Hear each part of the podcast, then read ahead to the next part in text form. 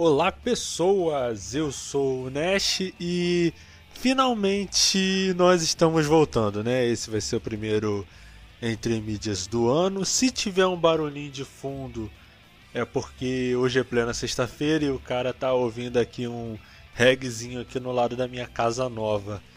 E primeiramente eu quero dar a vocês feliz ano novo, boas festas, que seja um ótimo ano pra gente que a gente vai precisar, porque algo me diz que esse ano vai ser um vai ser bem punk, tá ligado? Algo me diz.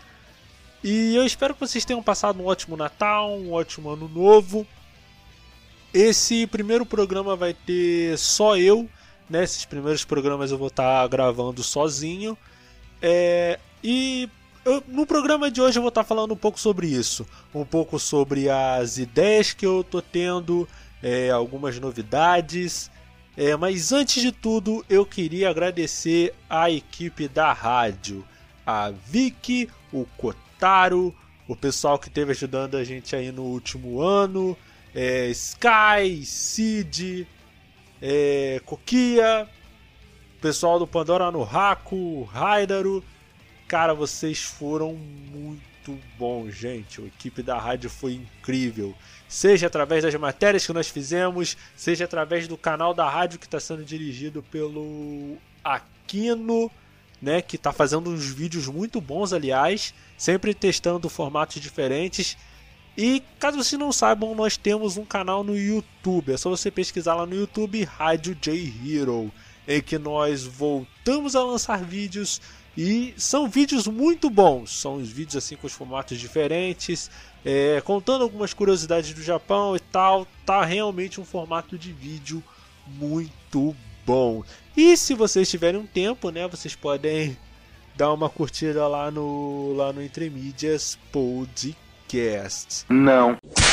Gente, esse vai ser um programa um pouco mais curto porque é mais para eu poder expor um pouco das coisas que eu estou assistindo, do que eu estou querendo implementar na rádio para esse ano e tudo mais. E primeiro com relação a ideias, eu estou querendo fazer um reboot de algumas séries antigas, né, como por exemplo a primeira obra do autor. Na época que eu gravei a série, ela eu não estava com o microfone tão bom, eu não fazia edição tão bem e a maioria da das edições era só eu e o Thiago. Mas eu sinto que naquele programa teve muita coisa boa que a gente abordou. Teve o Zumbi Powder, que foi o, o primeiro mangá do Chite Kubo. Teve o primeiro mangá do Tabata Yuki, que é o autor do Black Clover. Teve o Itsudate Mais Santa, que era o primeiro mangá do autor de Love Hina. Enfim, muitos mangás é, bons e que contam muito da história, da trajetória desses grandes mangakais. Eu tô querendo trazer esses programas de volta, até mesmo porque eles não estão lá no Spotify, né? Eu sinto que o Spotify ele é uma ferramenta muito boa. Porque às vezes a pessoa não pode estar entrando na, na rádio para ouvir no dia que o programa sai. Então o programa ele ficando lá no Spotify é mais interessante para pessoa poder ouvir, né? Fora esse programa, eu tô pensando em pegar um anime específico e fazer um mês só dele, né? Eu tô estudando de fazer isso com Ruby, né? Assisti, acabei de assistir o primeiro volume de Ruby e achei bem interessante, apesar de ele ter a limitação gráfica por causa do, do formato que ele saiu, que no caso ele era uma websérie, eu acho que ele consegue compensar isso com personagens muito carismáticos e uma fluidez nas cenas de ação. Apesar de ter aquele 3D ainda meio de PS1, PS2, ele tem uma história que por si só é bem interessante. E tem muito anime aí com um budget muito maior e não consegue fazer isso, né? E eu vou ver se eu faço. Vou ver se vai ser possível fazer um mês só disso. De estar abordando o universo, personagem, temáticas e tudo mais. Né? Além disso, eu vou estar. Tá, eu estou estudando de fazer uma nova mesa de, de RPG. E não só mesa de RPG, eu estou pensando em fazer formatos novos de. usando elemento de RPG que vocês sabem que eu gosto muito. Eu Pensei em, por exemplo, implementar um sistema de duelo usando RPG, que no caso nós vamos pegar dois personagens de anime e mangá. No caso, o primeiro duelo, eu já tô na ideia de colocar Guts e Gabimaru, no caso Guts e Berserker e Gabimaru de, de Gokuraku, e botar os dois para lutar. No caso, a gente vai montar a ficha de um personagem, dos dois personagens. Vou pedir para duas pessoas interpretar e nós vamos simular uma situação em que eles vão lutar e nós vamos usar o dado de RPG para decidir quem vai ser o vencedor desse duelo.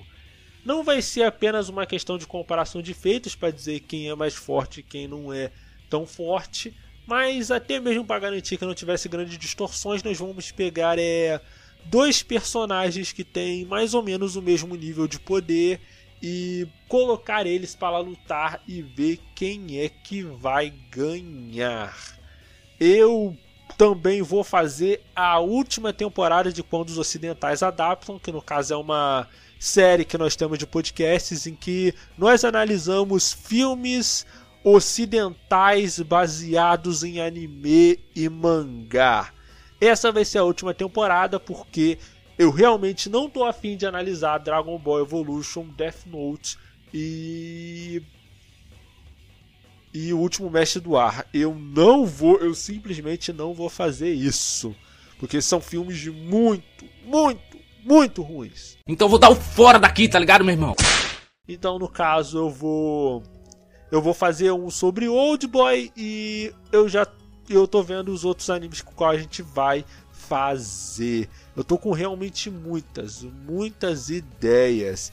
E se você tiver alguma ideia para de podcast que a gente queira fazer, uma, uma ideia de série, de temática, ou até se você quiser participar de algum podcast, é só você falar comigo ou no DM do nosso Instagram do Entremídias, é só você procurar arroba Podcast, ou no DM do nosso Discord, o Discord lá da rádio. Você pode acessar o Discord da rádio pelo próprio pelo próprio site da rádio, é só você acessar lá www.radiojhero.com.br.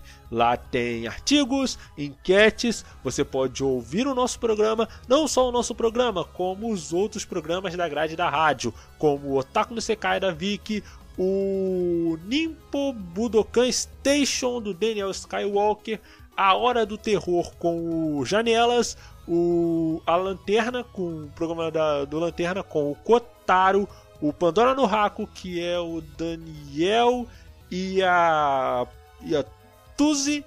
E eu acho que a gente tem Conselho Trifarix, eu acho. Ah, e o Retro Station com o Spark.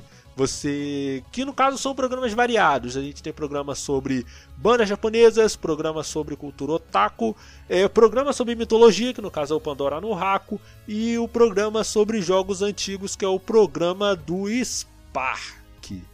É, se eu esqueci de algum programa, é, vocês podem esculachar aí o Nash aí do Discord, que tem que esculachar mesmo, porque ele é muito vacilão. Chega! Ai, ai! E mais uma vez eu agradeço você, ouvinte, que tem acompanhado Entre Mídias nesse último ano. Graças a vocês, o podcast está crescendo, o canal também está crescendo, nós estamos quase batendo 300 inscritos. Vocês são realmente muito bons. E, gente, mudando um pouco de assunto, né? Falando um pouco sobre sobre algumas coisas que eu tenho visto, sabe? Eu peguei esse final de ano pra dar uma olhada em alguns animes, em algumas coisas que eu tinha visto há muito tempo, que eu tinha uma memória afetiva muito forte. E, por exemplo, eu peguei para reassistir Gothic. E na minha mente, Gothic era um mangá, um anime, mangá, um anime muito bom mas eu acabo tendo tendência a desconfiar da minha própria nostalgia, sabe? Porque, por exemplo, eu assisti the Bunny a primeira vez e tinha achado um anime muito bom, mas assistindo recentemente eu percebi que the Bunny não é um anime muito bom, ele é, ele é chato, ele é arrastado, a maioria dos personagens não é nada bom, talvez com exceção do, do Os outros personagens estão muito aleatórios ali. Fora que o traço não é tão interessante assim. A história em si é. É meio chata, é meio arrastadazinha de assistir, sabe? E quando eu fui pegar para reassistir Gothic, eu até assisti Gothic na última semana do, an do ano, eu realmente estava muito desconfiado, mas eu fui assistindo, né? Narrando a minha experiência com Gothic, eu falei. Os primeiros três episódios eu falei. Bom, vamos ver se a série vai continuar assim. Teve o episódio, até o episódio 6, eu falei. Legal, interessante. Chegou na metade, eu falei, tá bom, história está realmente muito boa, os personagens estão sendo bem construídos. Até o Kazuya, que ele tem um estilo que eu não gosto muito, que é o arquétipo do personagem de cabelo preto e cara de trouxa. Eu não gosto, peguei um rancinho desse tipo de personagem, mas o Kazuya até que é interessante, sabe? Até mesmo essa, essa relação de dele com a Victorica, que é meio uma coisa de Sherlock Watson sabe? Quando eu for falar no segundo bloco sobre esse anime, eu vou estar tá especificando melhor isso. E foi passando os episódios. Pá, pá, pá. Chegou na metade do anime, eu falei, tá, é realmente muito bom. Mas eu acho que vai chegar ali no meio do final do mangá, ele vai ficar vai ficar meio arrastadinho. E não, o anime ele ele engrena num mistério maior envolvendo a a realeza de Salbur, que Salbury, que é o que é o reino fictício lá. Mais tarde eu vou estar falando sobre isso aí. E é um mistério realmente muito bom, cara. Tem uns desfechos muito surpre surpreendentes e é realmente uma narrativa que te prende muito na história, apesar dele não ser um anime com um traço tão bom.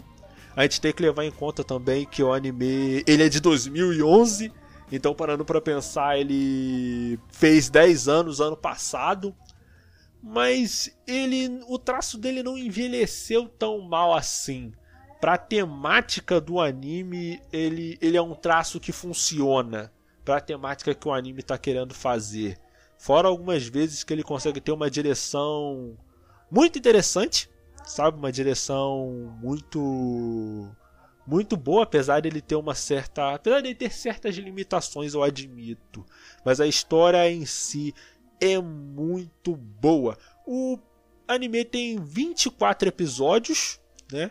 Eu creio. Ele, ele tem uma historinha fechada, então você não precisa se preocupar com o fato do anime ele ele talvez ter, ter deixado de escapar alguma coisa, não. Ele é 24 episódios, uma historinha fechada ali. O que é muito bom, sabe? Eu, a maioria dos animes que eu assistia, e que eu tenho uma memória afetiva de quando eu era mais novo são eram animes que que não tem final, por exemplo, o próprio o próprio Tiger and the Bunny tem isso. Ele tem um gancho para uma outra temporada que nunca veio. É, a mesma coisa acontece com Overlord também. É, com Shaman King também, mas aí no caso Shaman King já foi um outro rolê um outro um outro negócio, um outro problema, né? O pessoal sabe que Shaman King ele chega num ponto ali que ele começa a ficar completamente diferente. E eu realmente fiquei positivamente surpreso, sabe?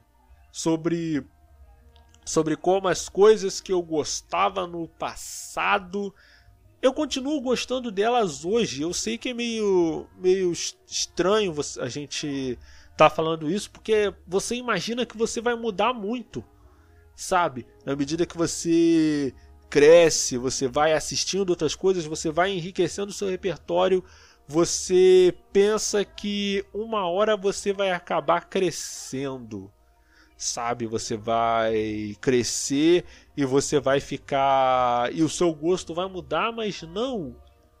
Muito das coisas que eu gosto gostava antigamente eu gosto hoje, e não é nem por uma questão de nostalgia, porque, como eu falei antes, eu sou muito crítico dessa coisa de nostalgia. É bom você ter uma nostalgia, você ter um sentimento, você ter uma história com um filme ou uma série, mas quando você vai pegar isso para analisar, para montar uma resenha, uma review, essa certa nostalgia pode acabar tampando o, a sua visão para detalhes objetivos dentro da obra. Por isso que eu sou muito crítico com relação a isso, mas não, é Gothic é realmente. Tanto que vocês podem até perceber que quando eu faço montas playlist, que no caso, como eu não estou gravando mais pelo Sam, eu monto play, a playlist baseado nas músicas que tem na rádio. E eu sempre dou um jeito de colocar a abertura de, de Gothic, né? O que é estranho porque. Eu acho que vocês já notaram isso. Eu boto Grand Rodeo, é, Ace Kung Fu Generation, aí do lado do nada tem a abertura de Gothic, que é um bagulho mó é, uma música vitoriana, tá ligado? Que não tem nada a ver com os, com os rock paulada que eu, que eu costumo colocar. Mas é porque eu gosto, sabe? Eu, eu terminei esse final de ano muito bem porque que ele é uma experiência que, ele, que ela consegue ser boa do começo até o final, sabe? Até mesmo o, o final de Gothic ele consegue ser satisfatório de certo, de certo modo, mesmo tendo um quê de drama, ele tem uma, ele tem uma catarse muito boa. Mais tarde eu vou estar falando sobre isso aí quando eu for estar falando do do anime. É, e eu creio que a gente vai estar tá passando para a nossa rodada de música. Só lembrando, gente, que mesmo eu usando músicas que tem no, na, na rádio, né, no banco de, de músicas da rádio, se você quiser pedir alguma música para mim, você pode me pedir. É só você chegar no, no meu privado no Discord. Se a música tiver no tiver no, na rádio, na nuvem da rádio, se essa música estiver disponível, eu vou colocar, tá bom? Eu vou colocar e vou te avisar. Tanto que, por eu não pedir na hora, vocês podem me pedir música a semana inteira, gente. É só vocês chegarem lá na rádio, é, lá no Discord da rádio e me pedir. E a gente vai estar tá dando uma pausa agora para os comerciais, depois para uma rodada de música. Na volta, mais sobre os planos da Intermídia e Gothic. Aqui é o Nash, voltamos já, aqui na rádio J-Hero, do seu jeito, do seu gosto. Gente, vocês sabiam que agora o Entre Mídias faz parte da Podcasters Unidos? Porra. O que? Você não conhece a Podcasters Unidos ainda? Ah, meu querido, você tá por fora do negócio. A Podcasters Unidos é um perfil no Instagram que junta perfis de podcasters. Tem podcast de anime, tem podcast de jogos, tem podcast de livros, podcast de filmes. A Podcasters Unidos reúne e cria um grande catálogo onde ela ajuda e dá um suporte para os podcasters que estão começando agora. Então, você, amigo que tem um podcast e está começando ainda, passa lá na Podcasters Unidos. E até para você que não tem um podcast e está querendo uma indicação de conteúdo para ouvir. A Podcaster Unidos tem os melhores integrantes. É podcast de todos os tipos para todos os gostos. É só você seguir no Instagram, podcastersunidos.com. E agora vamos continuar a nossa programação normal.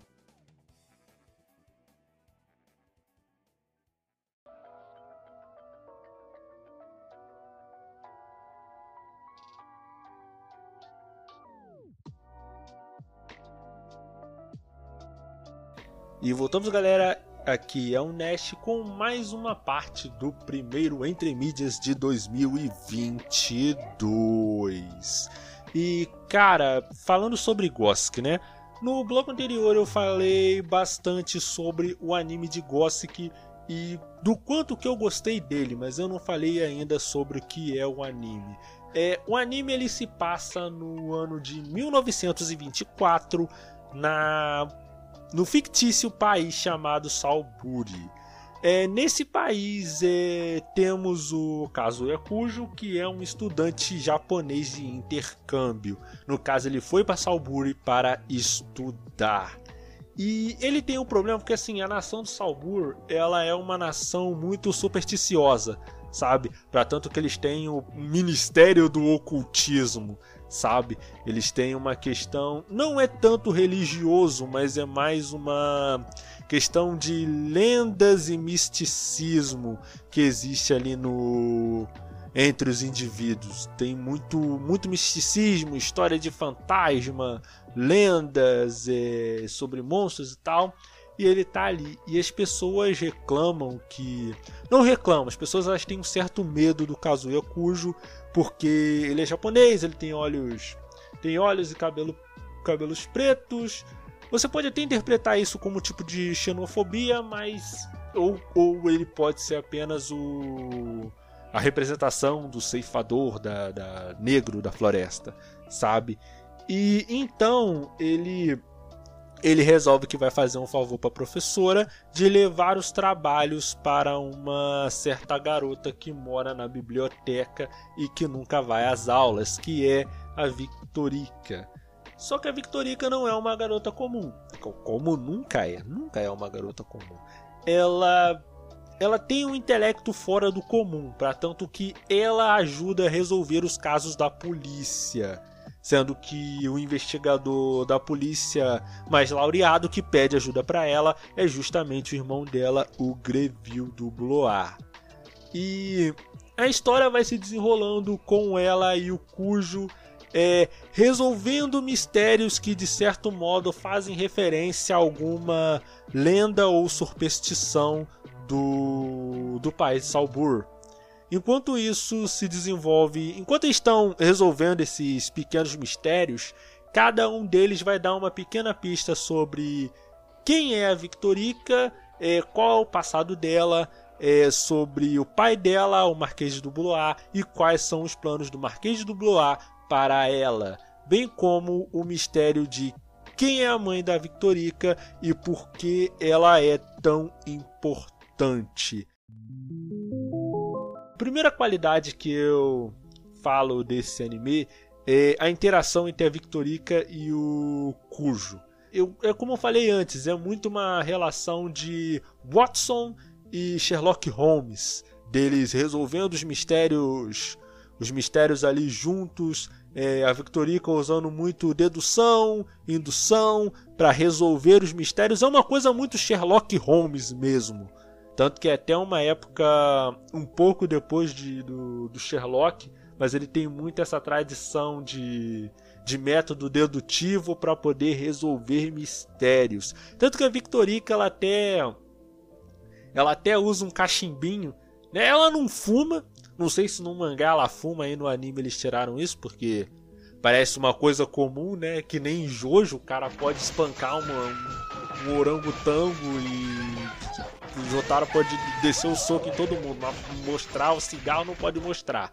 É só um ponto preto. Como se ninguém soubesse que aquilo ali é um cigarro, né? Vai fazer o que, né? Coisas da vida. É... Mas essa coisa do, do cachimbo é muito uma coisa de Sherlock, saca? E os mistérios em si, eles são muito interessantes a forma como eles vão se desenvolvendo, porque Gossick, ele tem uma coisa que ele é que ele não é episódico, mas também ele não tem um grande mistério, sabe? Cada arco costuma ter entre 3 e 4 episódios.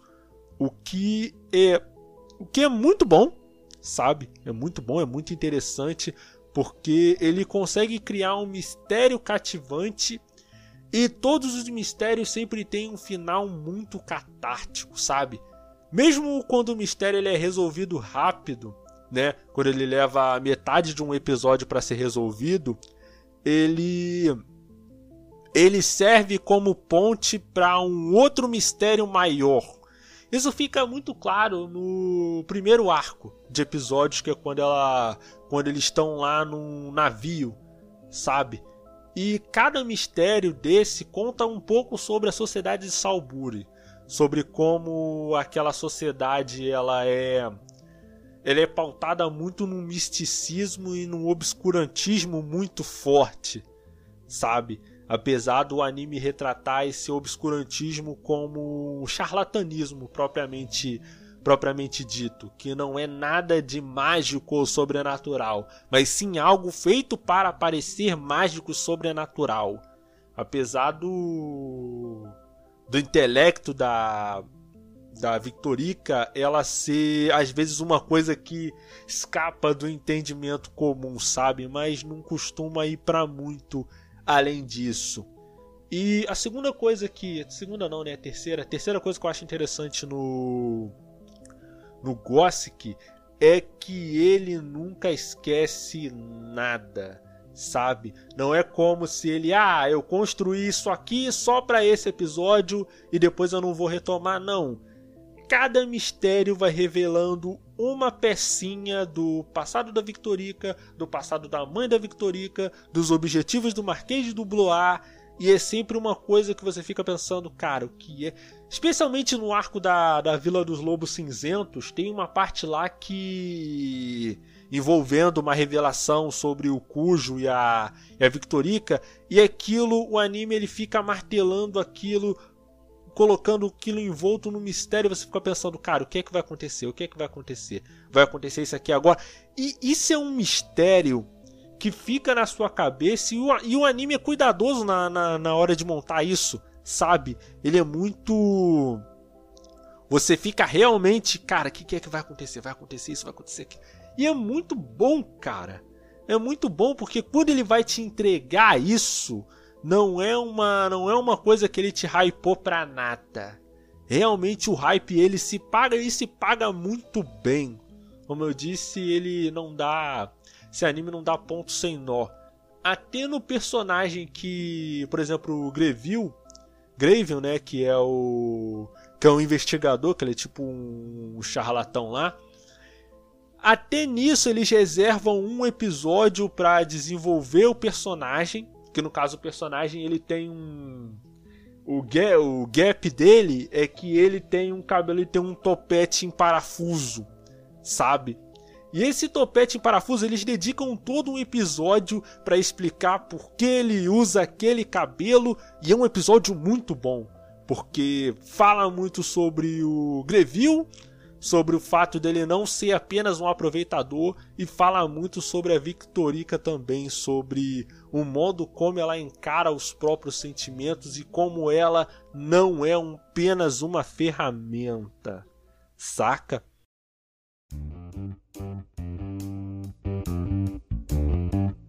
O roteiro, eu acho que em termos de roteiro não tem muito o que falar. Esse anime é realmente muito bom, sabe? Os mistérios que ele constrói, é aquilo que eu te falei, o único problema dele, grave, é que o traço dele talvez, talvez não seja tão bom. Não é feio, veja bem, não é um traço feio e não é o feio preguiçoso, tá? Porque tem, o, tem a, a estética, que pode ser uma estética diferente, e tem um negócio que é feio porque é feito nas coxas de qualquer jeito para ganhar uns trocados. Isso sim é um, é um feio particularmente ofensivo. Saca? Mas esse anime não, eu só sinto que ele é um tanto genérico demais, sabe? E talvez tenha ali, talvez, um ou dois personagens que. Não, não, não, não. É porque além desses personagens, o Grave, a. O Grave, a Victorica e o Kazuya tem também a Mary, tem a, a professora deles, a Cecile, e tem o Brian Roscoe, que, é ali, que aliás um personagem muito maneiro, sabe? Eu acho muito bom, em especial, a relação que ele tem com a mãe da Victorica, que é a Cordélia Galo. Cordélia Galo, cara, é muito. É porque esse nome Cordélia Galo me lembrou do, do New Attori Fighter, cara, e. Não dá. New Attori Fighter é um bagulho muito absurdo, gente. Um dia, um dia eu vou fazer um podcast só do, só do New Attori Fighter, porque. É absurdo, é absurdo. Acho que vai ser até o próximo. É. Cara, e todo o mistério, toda a relação que o Brian tem com a Cordélia e de toda a relação ambígua que ele tem com a Victorica, eu acho tocante o final, o episódio final. Que acontece, aconteceram coisas e o Brian vai ficar junto com a Victorica por razões que você tem que ver o anime. Porque, gente, veja, veja Gossick, cara, Gossick é muito, muito, muito, muito, muito, muito, muito, muito, muito bom. Muito bom. Muito bom. Eu tenho. Sim. Em termos de roteiro narrativo, ele é impecável. Impecável. E. Só aquele negócio que eu te falei. O, o traço dele é talvez um pouco genérico demais. Mas de resto, ele é sim muito bom. E eu acho interessante como ele vai construindo esses personagens, como ele vai amarrando cada mistério, principalmente do meio da temporada pro final, que tem o mistério envolvendo o Leviatã, que vai se ligar a um mistério envolvendo o Júpiter Roger, que é o que é o presidente da Academia de Ciências, né? Que no caso é o grupo que faz oposição ao pai da Victorica. Aí esse mistério se liga ao mistério da rainha, que se liga à parte final do anime, saca? E cara, o modo como ele faz isso, cara, é realmente muito, muito, muito bom. E assim, é, é uma coisa como eu falei antes, parece muito Sherlock Holmes, sabe? o modo como os mistérios são feitos. Eu acho interessante nesse tipo de história, de, desse, desse tipo de história envolvendo investigação, sabe? Principalmente essas investigações mais antigas, porque você não pode apelar pro nerd da cadeira, sabe? Como é aquela coisa de, ah, você pode resolver qualquer coisa analisando o computador. Ah, mas tem esse dito aqui, analisa no computador. Ah, tem essa escrita aqui, analisa do computador, pesquisa na internet. Cala a boca! Essas histórias mais antigas de investigação, sabe, policial, elas não têm esses esses corta-caminhos, saca? Aí ele tem que desenvolver o processo dedutivo e indutivo apenas usando apenas usando o intelecto mesmo, sabe? E nesse ponto o Gosk é muito bom porque ele mistura essa noção que as pessoas de Salburi têm do misticismo com prestidigitação, magia, é, prestidigitação, ilusionismo. Cara, é, é, é muito, é, é, muito maneiro. Eu acho interessante até como essa questão do ilusionismo, ele é usado até em... Até na guerra, sabe? Que no caso o Gosk ele passa ali logo ele é dos acontecimentos logo após a Primeira Guerra, então eles estão ali num período ali entre guerras e tal e tudo mais. Ele tem até um contexto histórico envolvendo é, imperialismo, é, imperialismo nos países africanos. É interessante, tem uma temática ali interessante dentro da, dentro da história quando ele vai abordar isso, saca? Eu poderia fazer um, podcast inteiro só falando de. Só falando de Gosk, mas. Sei lá, eu queria falar logo sobre Gosk e eu não podia esperar o resto do pessoal falar sobre. Eu mais uma vez recomendo fortemente que você assista Gosk. Como eu falei antes, são 24 episódios, uma história fechada. Ele é de 2011, ele não é muito difícil de encontrar não. Ele deve é muito possível que ele já tenha, tenha alguma plataforma de streaming, talvez na Funimation ou na Crunchyroll. Eu acho mais provável de ter na Crunchyroll. Eu acho. Tá, não tenho muita certeza, mas eu recomendo fortemente que você assista que cara é cara muito, muito, muito bom. E eu vou estar tá dando mais uma pausa para os nossos comerciais. Só lembrando que se você quiser fazer algum pedido de música, fala comigo no Discord da rádio. Você me pede lá no Discord da rádio, que você pode acessar lá no site da rádio www.radiojhero.com, onde você pode estar ouvindo o meu programa e vários outros programas da rádio que são muito bons. É, e a gente vai estar dando uma pausa para os nossos comerciais, depois para uma rodada de música e aí voltamos com a última parte desse podcast, que é mais uma conversa entre mim e entre vocês.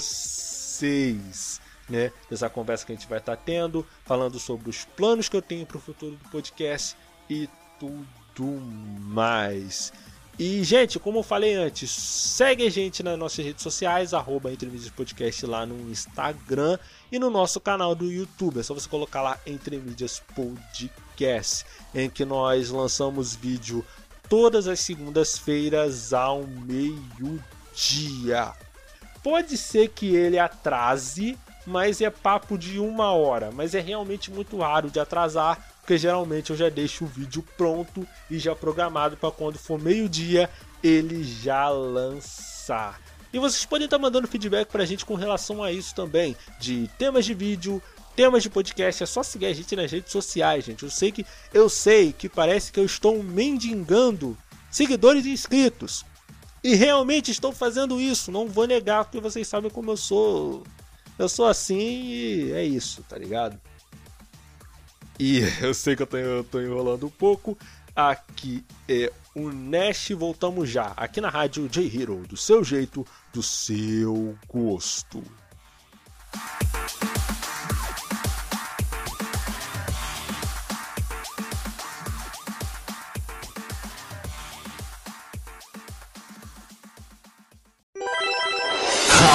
J-Hero. Continue ligado, voltamos já. だってこの部屋から出たら誰かに見られちゃうよ Animes, notícias, curiosidades e muito entretenimento relacionado à cultura oriental. Tudo isso em um único site. Para conhecer esse mundo otaku, acesse www.garotasquecurteanimes.com.br e aproveite todo o conteúdo relacionado às coisas que você mais gosta. しゃいませ。こちらでお召し上がりですか？は、は、はい。そのこ、こ、ここちらでめ、召し上がり。ご注文どうぞ。は、は、ハンバーガーで。単品でよろしいですか？あ、はい。その水とかってあのその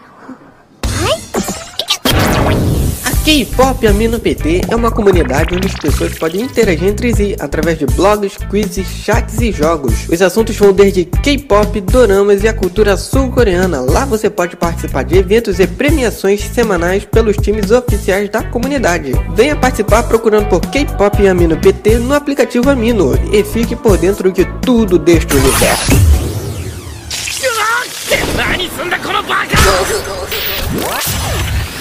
Quer se aventurar num lugar divertido onde possa socializar com otakus e curtir postagens ninjas? Venha já para Boruto Amino e se joga no maravilhoso universo ninja. Não se esqueça de baixar o nosso aplicativo na Play Store e aproveitar do que a nossa comunidade tem ali a te oferecer.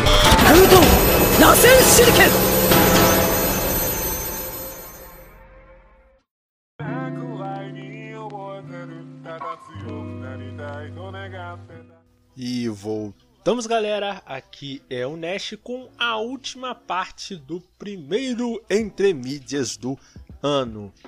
E eu queria estar falando com vocês sobre um outro assunto, ainda falando sobre Gosk, mas mais sobre a minha relação com Gosk. Como eu tinha falado com vocês lá no primeiro bloco, eu tenho uma relação de bastante desconfiança com relação à nostalgia. E eu, eu senti muito essa, essa certa desconfiança quando eu fui assistir o, o Homem-Aranha Sem Volta para Casa no, no cinema.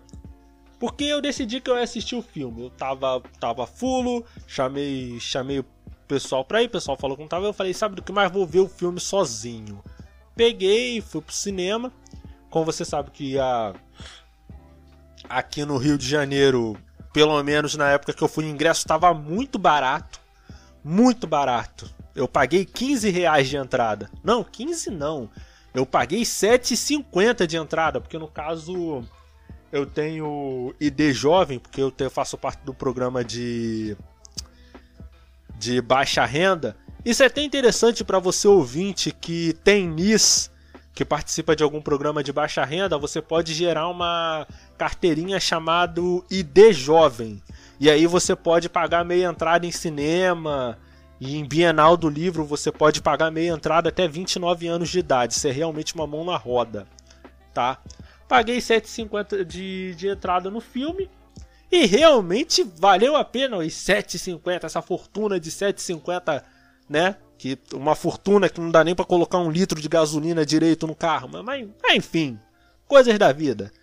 É... E cara, eu realmente tava com. não tava com muito hype nesse filme, sabe? Eu realmente senti que a nostalgia cega ia tornar esse filme dispensável. Pessoal que pessoal me conhece sabe qual é a minha opinião com relação a esse Homem-Aranha do Tom do não é o Homem-Aranha do Tom Holland, mas o Homem-Aranha da Marvel. Sabe? Esse Homem-Aranha do, do MCU.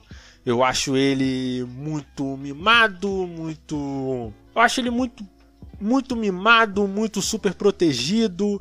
Ele não tem uma, um arco dramático tão bom. Isso fica claro principalmente no segundo filme tanto que o No Way Home, ele basicamente é um dane-se completo pro, pro, pro segundo filme, sabe? Ele é uma virada de 180 graus no sentido de mostrar essa história dramática do Homem-Aranha. Eu costumo debater isso bastante com o, com o Jeff, né? Quando a gente tá conversando lá no, no Instagram. Aliás, Jeff, se estiver ouvindo, tamo junto, mano. Aí, beleza? Como é que tá a vida? Como é que tá a mulher? Como é que tá o pessoal por aí? Espero que esteja todo mundo bem. Salve. Ó, voltando. É, e a gente costuma conversar muito sobre isso. E ele tem até uns argumentos interessantes, sabe? De, de por que ele acha esse Homem-Aranha do, do MCU interessante. Desculpa essa fungada agora, porque eu tô, tô meio gripado, porque eu peguei chuva esses dias, mas enfim, isso é. Não importa. Ninguém se importa. É. E voltando, eu realmente achei que esse filme ia ser um filme meio dispensável, sabe? Eu pensei, cara, esse filme não vai ser tão bom quanto o Spider-Verse, sabe? Eu pensei, cara, se esse filme for divertido, ele vai ser bom, já vai ser para mim, o filme já vai ter feito o suficiente porque eu realmente não gosto do dessa visão que eles têm do Homem-Aranha dentro do MCU. E eu tenho que admitir, cara, isso me deixou, esse filme me deixou muito surpreso, cara, porque esse filme fez o que a o que a maioria do, dos outros produtos de mídia atuais não consegue fazer que é dar uma justificação aceitável no roteiro pro fanservice. Porque esse filme, em boa parte, é sustentado pelo fanservice. Porque, putz, grilo, tem Alfred Molina, Jamie Foxx, William Dafoe, Homem de Areia. Pô, cara, tem. Pô, Andrew Garfield, Tobey Maguire. Esse filme ele é sustentado em parte nisso, sabe? Ele é sustentado em parte nisso. Tanto que você até ignora o fato da personalidade do Electro estar tá completamente diferente no do No Way Home pro espetacular Homem-Aranha 2, o fato de que outras pessoas sabem a identidade do Homem-Aranha e não voltaram, como por exemplo o Harry Osborn da trilogia do Sam Raimi, por exemplo. Até mesmo o fato do Homem-Areia, cara. Homem-Areia ter vindo parar nesse filme, tá ligado? É muito. A construção do Homem-Aranha, do Homem-Areia nesse filme, é muito, muito esquisita. Saca? É meio. É meio esquisita, tá ligado? E assim, é um filme que conseguiu usar o fanservice de maneira a construir algo dentro da história. Principalmente na virada de roteiro que tem ali do do segundo pro terceiro ato, sabe? Aquilo foi muito importante, aquilo foi muito impactante. O filme conseguiu me enganar, enganar bem com relação ao que ia acontecer, saca? E é uma coisa que a maioria do, dos filmes e séries atuais não consegue fazer. O pessoal, inclusive, tá reclamando que o Doutor Estranho no Multiverso da Loucura vai estar tendo refilmagens para poder colocar mais cameos e mais easter eggs. E assim, isso por um lado pode ser um problema porque interfere na. Isso pode ser um problema porque interfere na visão do diretor. Mas em se tratando de um filme que tem loucura no nome, eu acho que quanto mais cameo tiver, melhor. Mas, mas o mas do mas, é, a gente tem que pensar o seguinte: a gente tem que pensar no precedente que isso vai abrir. Porque eu não vou ser, eu não vou ser hipócrita. Eu não vou chegar e dizer que os filmes devem ser dedicados exclusivamente à arte. A gente sabe. A gente tem a consciência plena e absoluta que os filmes eles precisam ser criados para vender, até porque é um produto de mídia que precisa gerar bilheteria, do contrário, o dinheiro que os caras investiram não vai voltar. Então, como eles perceberam que esse filme do No Way Home ele gerou uma receita bruta muito grande de mais de um bilhão de dólares, eles perceberam que investir nessa nostalgia é uma ideia muito lucrativa. Mas eu fico pensando muito no precedente que isso vai abrir. Por quê? Porque quando se trata de ganhar dinheiro, o executivo vai querer ganhar mais e mais dinheiro. No começo eles vão falar: não, você pode manter a sua visão como diretor, mas a gente vai colocar um easter eggzinho ali. Aí começa, aí bota um easter eggzinho ali, depois outro, depois outro, depois outro. E quando vocês forem ver, os caras só vão querer saber de colocar easter egg em cima de easter egg, porque os caras vão ver que isso vai gerar dinheiro. Mesmo que isso signifique sacrificar a qualidade final da história. Se você for assistir o No Way Home com um olhar crítico, você vai perceber que o filme tem problemas. Você vai perceber que o Doutor Estranho errar o feitiço é uma forçação de barra muito grande. Ah, mas é porque ele é arrogante, ele é isso, ele é aquilo. Cara, vamos lá. Eu entenderia se fosse o Doutor Estranho do meio do, do primeiro filme do Doutor Estranho. Mas a gente tá falando do cara que usou a o olho de Agamotto para ver um quadrilhão de possibilidades diferentes e falar pro Homem de Ferro qual seria a possibilidade que ia fazer eles ganharem. É o Doutor Estranho que ficou cinco anos longe. Você quer mesmo que eu compre que esse cara não adquiriu maturidade suficiente pro feitiço dele ser atrapalhado por um garoto? Fora isso, cara, fora a construção do Homem de Areia, a construção do, do Electro, que é, é meio estranho, mas os vilões do Andrew Garfield, eles estão muito eles estão muito away de, fora do, do filme. Você vê que os vilões que têm mais desenvolvimento ali é os vilões dos primeiros filmes do Sam Raimi, que é no caso o Dr. Octopus e principalmente o Duende Verde saca? Cara, assim, no momento em que eu ouvi aquela narração do Duende Verde no trailer do filme, aquilo já tinha me comprado, cara. Aquilo já tinha me comprado. Mesmo sem saber de nada, aquilo já tinha me comprado. E se por um lado esse tipo de coisa abre uma possibilidade interessante, porque a gente viu que o, o espetacular Homem-Aranha, Homem-Aranha do Andrew Garfield, cara, assim, eu sei que os filmes do espetacular Homem-Aranha têm fãs, mas tem problemas, principalmente os vilões. Os vilões, cara, se você for comparar os vilões do espetacular Homem-Aranha com esse Homem-Aranha do MCU, cara, não tem comparação, tá ligado? Tá porque a gente tem que levar em conta que um vilão, o vilão do, do Homecoming é o Michael Keaton, e o vilão do Longe de Casa é o Jake Gyllenhaal, tá ligado? Não querendo desprezar o... os outros atores, mas, pô, esses caras mandam muito na atuação. Então, até, é até mesmo um pouco, um pouco de covardia também, mas é um pouco problema dos filmes do, do Andrew Garfield. Mas você percebe que em pouco mais de 20 minutos o Andrew Garfield entregou uma atuação incrível. O Tobey também, de certo modo. Eu acho que o Tobey é porque o Tobey ele tem uma ele tem o ar de um de um Homem-Aranha mais vivido, talvez, um Homem-Aranha que já que já passou pelas coisas e já tá meio vacinado. Mas a atuação do Andrew Garfield, cara, foi um bagulho absurdo.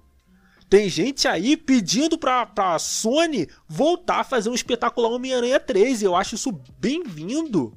Porque o Andrew, ele tá motivado para fazer. Se botar um diretor e um roteirista brabo, sai um filme muito maneiro. Até porque a Sony, ela tem que ter uma resposta, ela tem que criar um multiverso dela. E criar um multiverso do Homem-Aranha talvez seja a solução. Como, por exemplo, o que eles estão fazendo com o Spider-Verse. Que ainda é um filme melhor que os filmes do Homem-Aranha do MCU. Não adianta chorar. É simplesmente um filme melhor. Nash, por que, que você acha que é um filme melhor? Porque, diferentemente do No Way Home, esse filme do Spider-Verse, a animação, ele não depende da sua nostalgia, sabe? Que é uma coisa que, por exemplo, No Way Home depende muito. Porque, por exemplo, muito da catarse que você vai ter nesse filme vai depender da sua relação com as encarnações interior, anteriores do Homem-Aranha, do Tobey e do Andrew Garfield. Se você não tiver essa relação, essa catarse não vai ser tão forte, saca? O que eu acho honesto. Não, não vou falar que o filme ele é ele é horroroso, terrível por isso, sabe? Mas isso é, um, isso é uma questão que se a pessoa não tiver essa ligação, muito disso vai acabar se perdendo. E o Spider-Verse não depende disso. Spider-Verse ele consegue se cravar, se cravar, se ficar, se fincar segundo os próprios méritos. Para tanto que a maioria das versões dos Homens-Aranhas que tem no Spider-Verse são versões que a maioria do público não conhecia. Era Spider-Gwen, Homem-Aranha no ar, é... É, é... Aranha Porco, aquela Mac Aranha da Penny, Penny Parker. É a Penny Parker, a, a menina que tem o Mac Aranha. E são versões do Homem-Aranha que as pessoas não conhecem. E mesmo assim ele consegue, sem a nostalgia, construir um arco dramático de personagem do Miles em um filme. Coisa que o Homem-Aranha do MCU levou três filmes para fazer. Nash, você tá sendo chato? Não, só tô expondo fatos. Só tô, só tô jogando fatos aqui na mesa tá? Desculpe aí, pessoal que é fã do, do Tom. Do Tom. Não falo nem fã do Tom Holland, porque o problema não é nem tanto o ator. Por exemplo, nesse filme no No Way Home, o Tom Holland deu sangue. Literalmente, em, em algumas partes. A atuação do Tom, do Tom Holland foi incrível.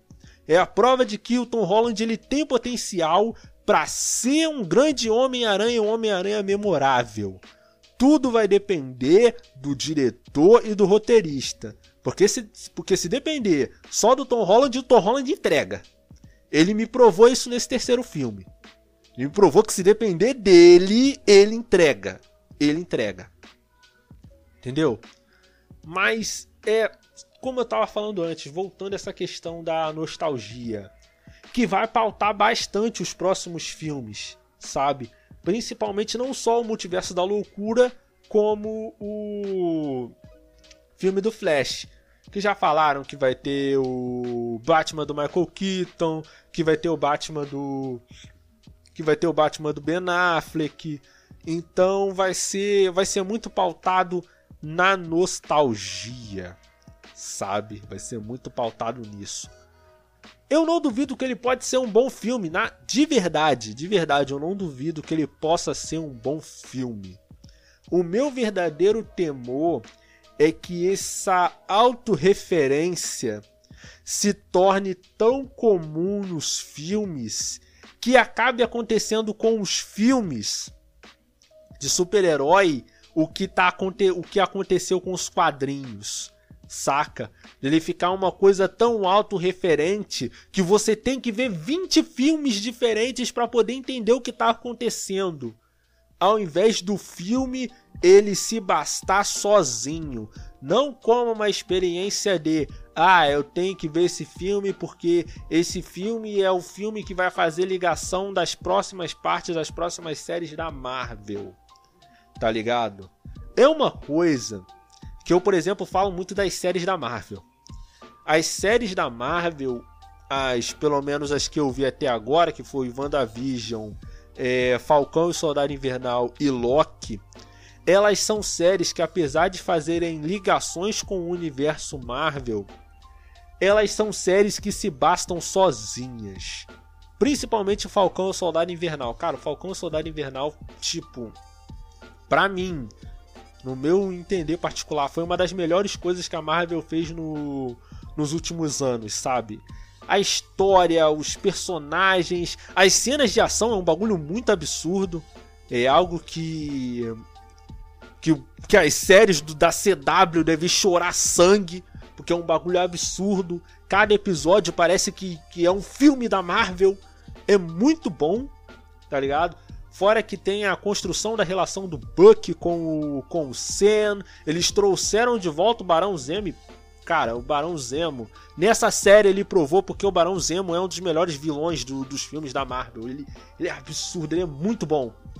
Trouxe o John Walker, que é uma. Cara, o John Walker, ele. Ele me surpreendeu, cara. O John Walker, ele, ele é um vilão muito bom, sabe? Cara, não dá, velho. Porque esse é um podcast de, de, de, de anime e fica meio, é meio complicado de falar, sabe? Mas eu acho interessante isso quando as séries elas se bastam em si mesmos. E o problema para mim é que na medida que isso for ficando mais lucrativo, eles forem ganhando um lucro mais fácil, o meu grande temor é que as séries elas acabem sacrificando a criatividade e a inventividade em nome do lucro fácil, sabe? Em nome do lucro, lucro fácil. Eu acho que isso possa acontecer. É certeza que isso vai acontecer? Não. Porque prova disso, cara, você vai pegar o, o trailer do Doutor Estranho no Multiverso da Loucura, você vê que mesmo com toda essa coisa de, de, loucura de fanservice, você vê que a visão do Sam Raimi continua ali. A visão dele, do Sam Raimi, continua no filme, continua esprem... espremida, não, expressa no filme. Do mesmo modo que a visão do James Gunn tá impressa no, no último filme do Esquadrão Suicida o Esquadrão Suicida, né? Vamos deixar bem claro que tem Esquadrão Suicida e tem o Esquadrão Suicida, né? Que é para deixar bem claro, né, cara? Para não confundir alhos com bugalhos, né? Porque. Pá. E eu eu sei que pode ser um temor um pouco infundado, mas eu, eu não desconfio dos filmes, mas eu desconfio das pessoas que estão realizando esses filmes. Porque executivo quer saber de lucrar ele não quer saber da visão artística que o que o diretor, o produtor tem. Ele quer saber de lucrar. Se a visão do produtor, do diretor for ajudar ele a lucrar, melhor. Isso pode acabar abrindo um precedente que, pelo menos no meu entender particular, é um precedente perigoso. Mas vamos ver o que vai acontecer no futuro. E esse é o final do, do podcast. Eu acabei falando muito e não falando nada ao mesmo tempo, vocês me perdoem aí. E eu recomendo que vocês é, vejam os outros programas da, da, da rádio, né? Como eu falei antes, tem Radio Station, Pandora no Haku, Otaku no Sekai, Nimpo Budokan Station, Hora do Terror.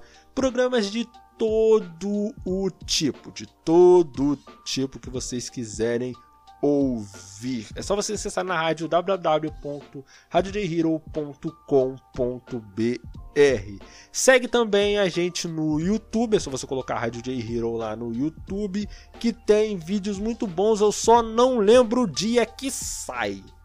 Mas sai. É só você botar lá a Rádio de Hero lá e você vai ver os vídeos que tem lá, que estão sendo muito bem produzidos pelo Aquino, que está sempre trazendo é, temáticas interessantes para os vídeos. Está muito bom de verdade.